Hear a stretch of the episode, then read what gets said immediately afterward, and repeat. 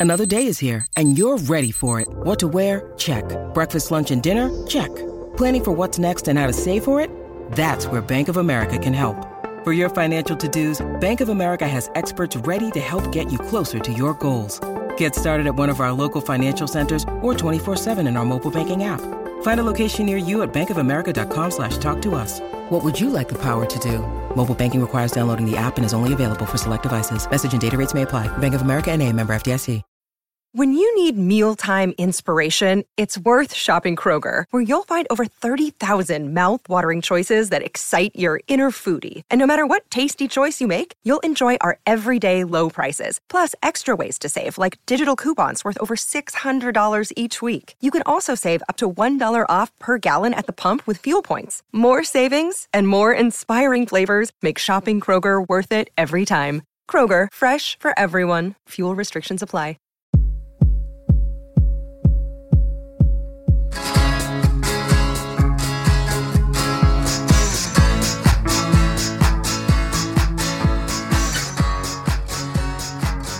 Hey, Holly. Hey, Dave. Welcome to the What Difference Does It Make podcast. How are you doing today? I am so happy to be here today. We got some friends in the neighborhood. Who do we have? Quarto Valley recording artists, The Immediate Family. So, The Immediate Family, while you may not know them by the name of the band, they have played with all of our favorite artists over the years, over 50 years. These guys are the greatest studio musicians of all time. They have played with everyone from Warren Zevon, Linda Ronstadt, Stevie Nicks, Keith Richards, Carly Simon, everybody. We have Danny Kortchmar, Waddy Wachtel, Steve Postell, Leland Sklar, and Russ Kunkel. So let's welcome the family to our neighborhood. Welcome, you guys. Yes. Thanks, Glad to be here. We are thrilled to be here. Welcome. Yeah, this is great. Let's get started with immediately with the immediate family. This is not just um, a, a one-off project, or it, it seems like you guys have been together. You've been playing together for a couple years. Is that correct? As this band, as the immediate family. yeah, as the immediate family. Yes. Yeah. Yeah. And Yeah. You need to ask one of us, you know, call the name, then we'll answer. We're not stepping all over each other. That's right. We we we asked you what to do, and Some- now we. Uh, okay. Someone step up. Initially, it was Danny. It, it start with you. You you had an opportunity to to start a band. Is that how this happened? Yeah, I was offered a, uh, um, uh, uh, a deal to make a record for a Japanese label, and they were going to finance it and everything like that. And um, you know, I, I didn't know exactly which way to jump with it uh, for a while. And then I realized that everyone was in town. Amazingly, Russ and Lee were around. Waddy was still out. Roddy came in later. Um, but uh, when I realized that Russ and Lee were around and that Wad was going to be around, you know, around for the last couple of days, I said, "Well, that's the way we got to go." You know, my oldest and dearest pals, guys I've been playing with for a million years. So we started to play and started to record what was going to be a solo album for me.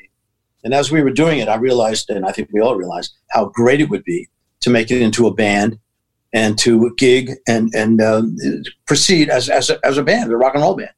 So that's kind of what we did. First gig I think we did was uh, we well it wasn't the first gig, but we ended up going to Japan to promote the album.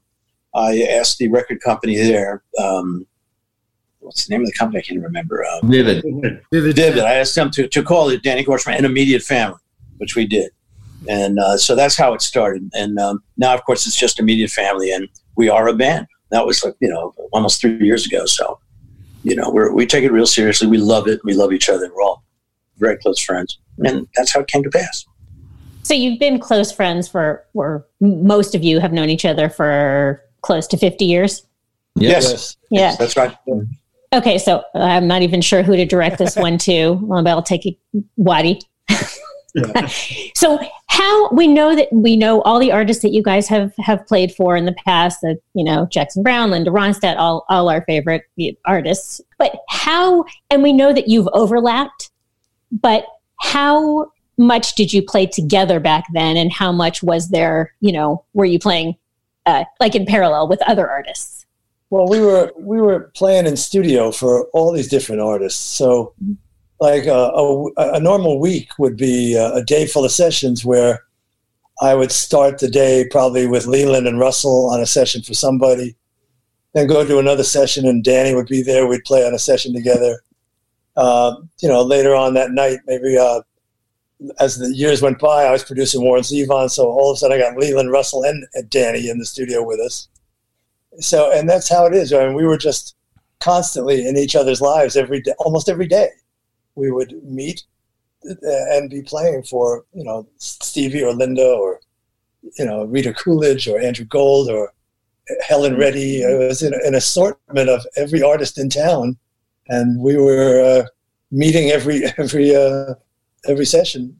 One one or two of us would at least be together on a, on a date, you know, during the week, every day. You know, And so did- we were constantly together. All five of you? Well, no, we didn't. Steve is the newcomer. We've only known him about fifteen years, so he's the he's the greenest one. But we've been we've been in each other's lives for like fifty years. I mean, I met Leland first, I met Russell next, and then uh, Lou Adler hired me to come play on a session with Leland, Russell, and Danny. And uh, there was the, there was the beginning of the band right then. It was the first time we'd all been together, and we played a million sessions together since then. Was the troubadour part of this uh, scene for you guys, or was this kind of? I know you know, back in the the late '60s, early '70s, a lot of the artists that you played with were were playing at the troubadour. Were you part of that scene at the time? Was anybody playing there? Russell, you want to take that? Russell, take that. Sure, yeah. Um, I played at the Troubadour. We played there with uh, with James and Carole. We played there a couple times. What was the first year, Danny, that we did that? 1970? Probably 70, 71, something like that. And I, I played there another time with Carly Simon and uh, went there a lot to see lots of band. I saw Elton John there when he played the first time when he came over with his band, which was phenomenal. Saw Cat Stevens there. We're, you know, it was one of the one of the great places to go. Yeah. Yeah, that, uh, actually, that does remind me that it was actually on this day in 1971 that James Taylor hit number one with "You've Got a Friend." Um, who was in on who was in the on those sessions? I know a couple of you guys were there. Danny, Well, that was uh, that was Russell Lee and myself. Okay. Yeah. that. For some reason, I always thought that Carole King's version was a single as well, but it wasn't. It was James. Apparently not. No, it was an album cut. Yeah. Yeah. Although it, James James shoulder hopped her on that one. yeah, how, yeah. How did that come about? Like, did, was there an agreement? Or, or you both played. You played on both sessions. Is that is that correct? Well, I did. Uh, Yeah. I don't know if the other I did too. Yeah, And Russell did. There you go. uh, uh, Danny Carole has an answer to that question. How does she? She always politely answers it. that, that James kind of just said, "Oh, by the way, I recorded your song." Before she had a chance to record it, Something like that. Yeah, but they all got along. There was no hard feelings. Right, right. uh, you know, everyone was selling records and everyone was making money. So nobody got there. Nobody got bent out of shape behind it. It was a true Yeah. family. Was Joni Mitchell on those sessions as well? She sang backup with James on "You Got a Friend." She's one of the harmony singers. On, bo- oh, okay. On, on just James' version of that. Yeah. Wow. Okay. Just Speaking of that, I also read in one of one of the interviews recently that you had not seen uh, Laurel Canyon, the film by Alison Ellwood. Have you seen it yet, Danny?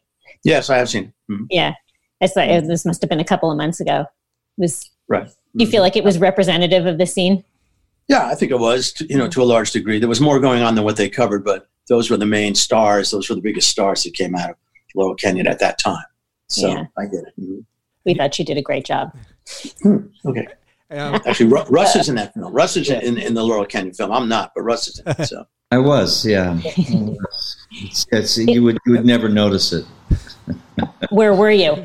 he was in that. Just I was I would, the the concept for that film, which I thought was really good, is instead of having a bunch of talking heads, it was basically a film kind of built around Henry Diltz, who great friend of all of ours, who pretty much documented and still does, you know, the rock and roll scene in Los Angeles, and uh, and took so many great album covers. But other than Henry being interviewed and and key people being interviewed and on camera, they interviewed a lot of people and just and they would be showing what they they found all this archival footage.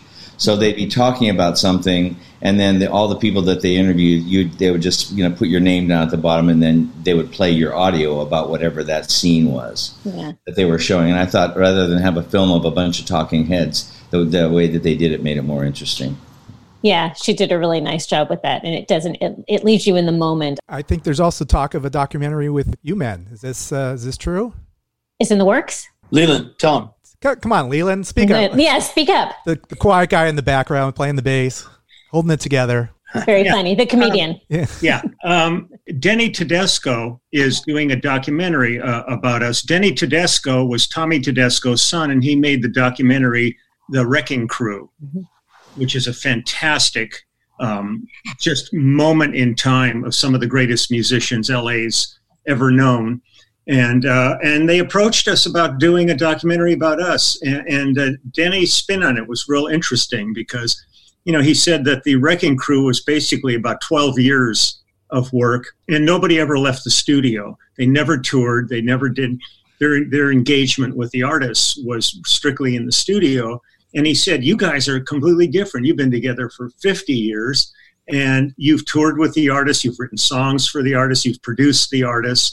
So it's going to be a very different thing. But we were, I mean, I know personally, I was profoundly flattered that they uh, approached us and, you know, because we live in our skin every day and don't really have that perspective on on what we've done. We kind of all know what we've done over all these years, but when somebody presents it to you like that, it's pretty flattering. And you go, this is exciting. You know, if it wasn't for the uh, situation we're in right now with COVID, things would have maybe moved a little bit quicker, but everybody's trying to be as safe as possible. So we're finding alternative ways of doing some of the interview things and things like that where we can't be hands on together. But it is thrilling. It's absolutely thrilling. And and and I talked to Denny and Greg, the guys all involved in this thing all the time, and they are still completely pumped about it. So it's going to be great. It's going to really be something special, I think. How far along in the process are you? Well, I don't know where I don't know what the ultimate end is uh, in their minds uh, but they've done a, a, lot of interviews with major artists that we've worked with over the years. Um, they've interviewed, um, I think they've maybe gotten all of us interviewed. Um, they have um, forensic people going through archival footage to do all that. So I'm not sure.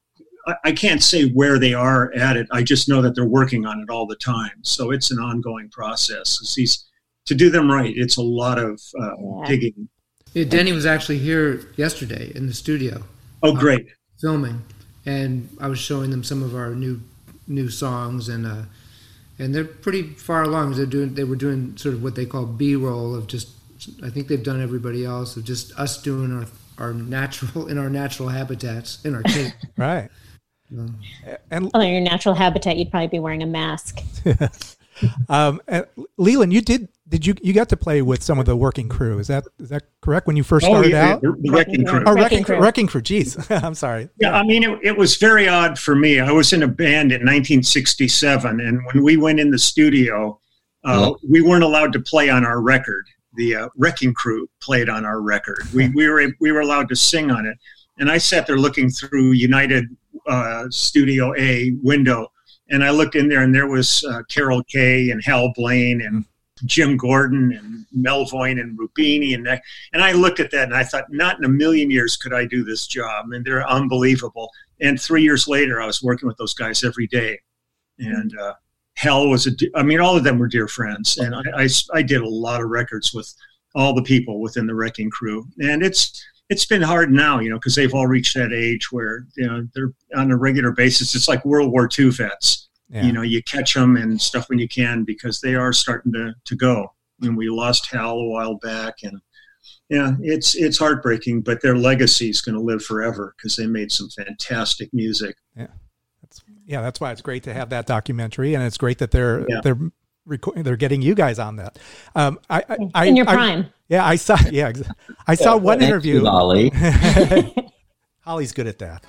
All right, talking with five guys. How's it going, Holly? How you hanging in there? I am great. These five guys are the immediate family. Going to take a little breather, and we will be right back.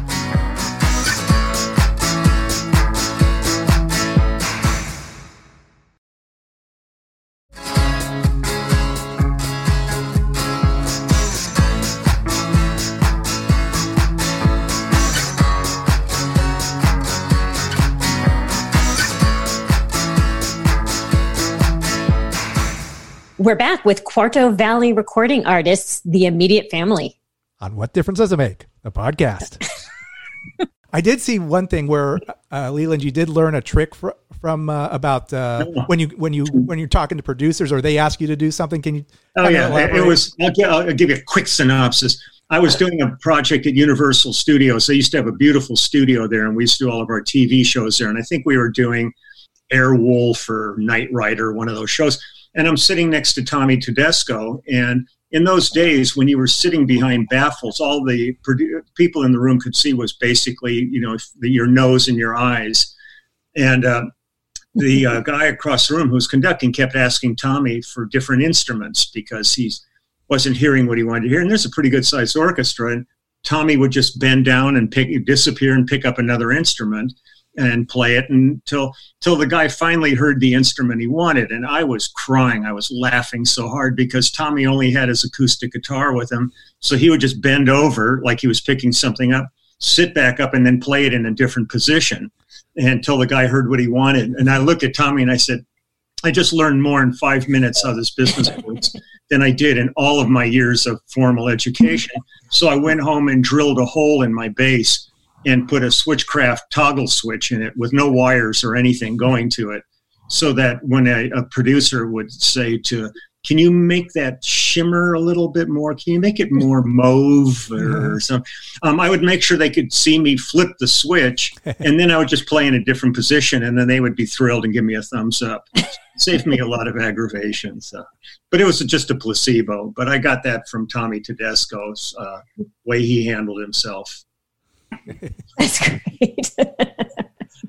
Uh, the tricks you learn along the way. Uh, actually, Bass Player magazine used to every April they would put in fake ads for April Fools, but people didn't know that they were fake ads. And they put in the Leland Sklar producer switch in there, and they said you had no idea how many people were writing in, how they could go. And I'm thinking I was such a schmuck. I could have bought a couple of boxes of these things for two bucks a piece and sold them for like sixty-five dollars each and made some dough out of it. That's right. Oh, that's going to go on our merch on our merch. Uh, Absolutely. Yeah, yeah, yeah. Definitely. Definitely. That's right. Okay. A little, only, stick, little stick on it. Just sticks on your guitar. Yeah, yeah it it back. You it your, if you're a singer, you can put it on your forehead.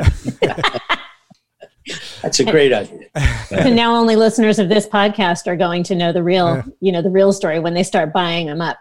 Absolutely. Yeah. All right, Russ, they always blame the drummer, right? So uh, you're always laying down the beat. Who's the toughest to play with when you're in a studio? Who wants to keep it, you know, it's constant trying to get that right sound. I mean, isn't it? Are you the, talking about? Are you talking about these band members, or just, or, you, or just any any story in particular where it's like this is just it gets kind of ridiculous, or is it? Um, because doesn't the drummer always lays down the beat first, right? Isn't that how the song kind of developed? Well, I guess you, I guess if you're if everyone was recording separately, sometimes that's the case, but not necessarily.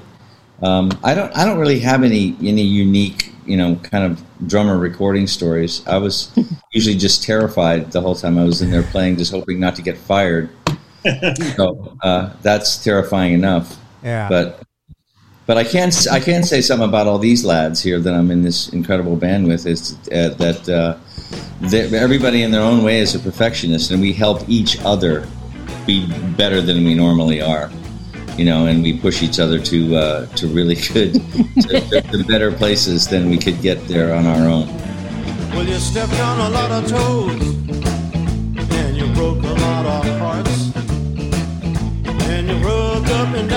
against a lot of people's body parts. You thought that loving would be good for you. All that loving and you still feel blue. You think about the life you missed. It's such a cruel twist. Such a cruel twist. Such a cruel, cruel twist. Such a cruel twist such a cruel, cruel twist. Yeah, the good and bad things you do gonna come back to you. You ask Carole King for lyrics because you want to get the yeah. right feel for a song. Is that is that what you usually well, I, do for uh, songs? Yeah. For for that on that particular project, that was you know a little album that did pretty good called Tapestry.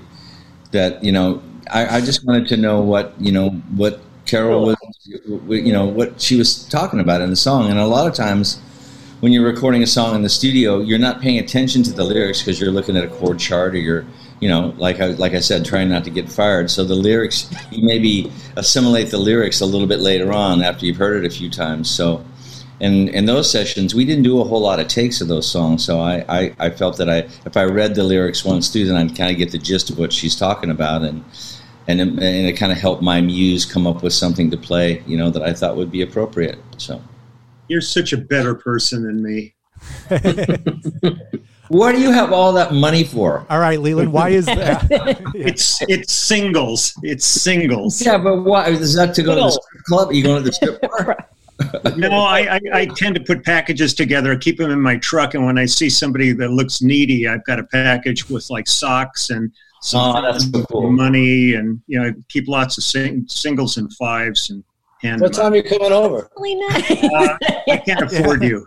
Okay, that's nice. And just so everybody knows, that was Leland. Yeah, that's, he, he, what a humanitarian. Way better than me. Yeah, Well, I've kept it all. That's why I've got that stack. That's right, yeah. It's all buried in, in your That's why- backyard. That, yeah. that So was I- dollar one. Yeah. I look in a mirror, I see who's needy. Oh. So I assume now you're not you're not worried about getting fired anymore. It's not like these guys are going to fire you. Ne- never stops.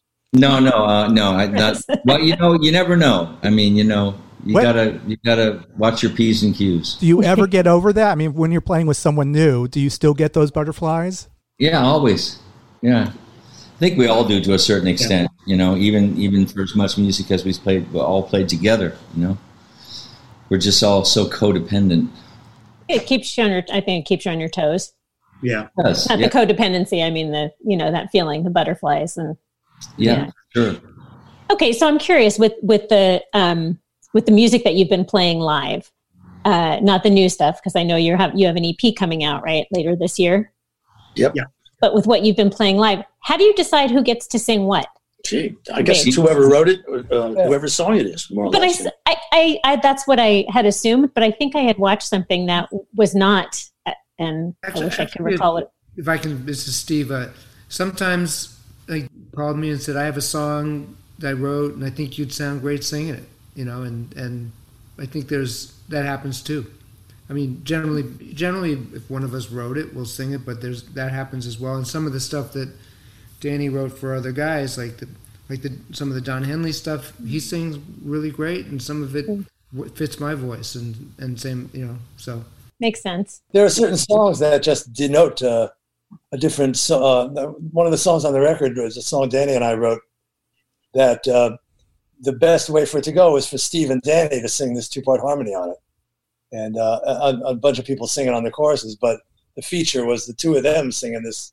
So it just it very each song is its own prescription comes it comes with its own prescription you know and you, you find out what about it is the, the, the right way to do it so each song is a special case Yeah. Do you Now, enjoy? also, when, Oh, when when we play live, it's Lee. Uh, when when we play live, the, the guys like to try to mix it up to the point where nobody's singing a bunch of songs in a row. So when you see a live performance, um, it gets passed around uh, pretty regularly, so that everybody has their their time with their songs, and not uh, one guy singing three songs in a row and then somebody else. So that that's part of it too. Keeps it good for the audience too. Yeah. Yeah.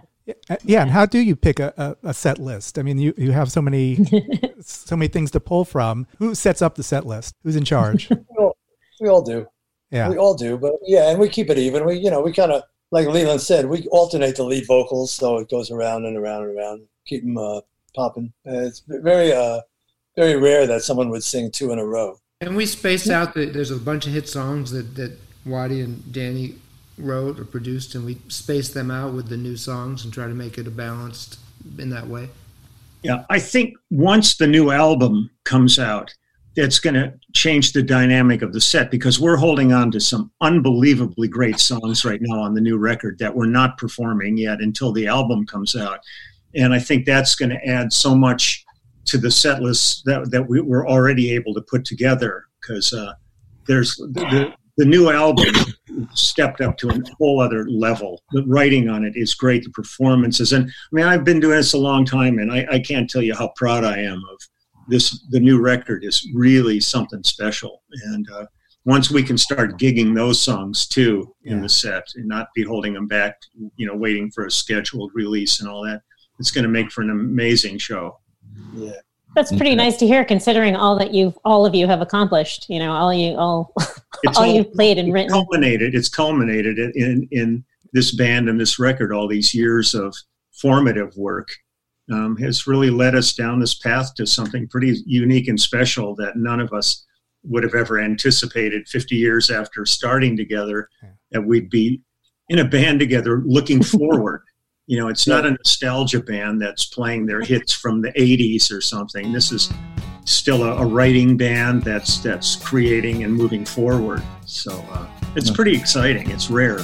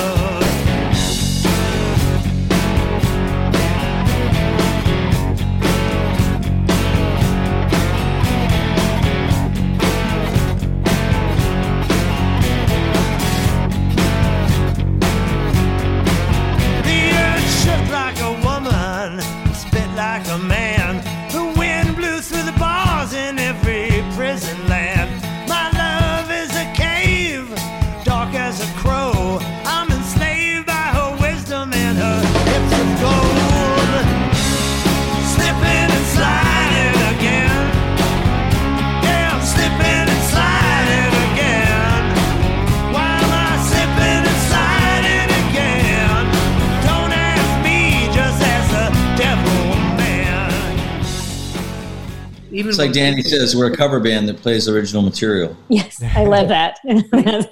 even when we play the older songs, we, we don't play them the way they were on the record. We they take on a they take on a new character. Yeah.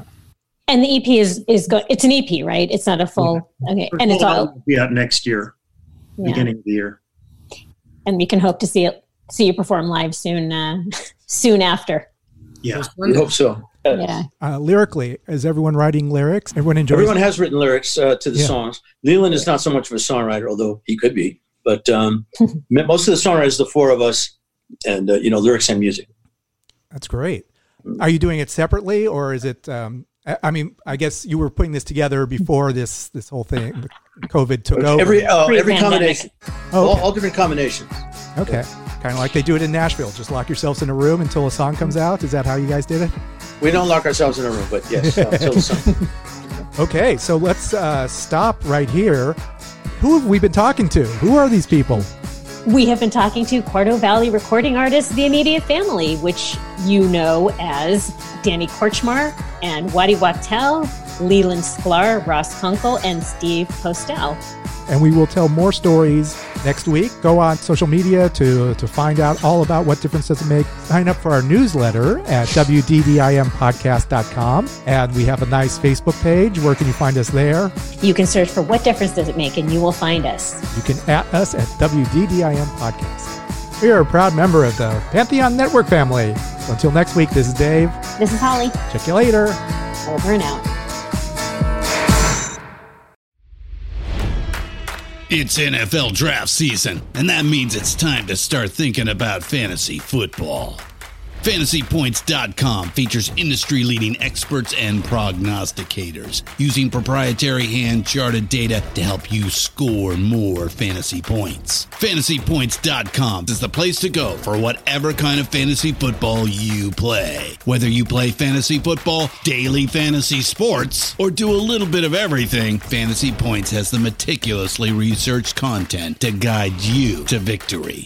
And why wait for the fall? Fantasy Points also covers the new spring football league, the UFL. Join the guru, John Hansen, Scott Barrett, Joe Dolan, and other massive names in the fantasy football universe with an exclusive offer. Use code Pantheon for 15% off any fantasy points package, including the all in package, with access to every article, tool, and data nugget that Fantasy Points has to offer.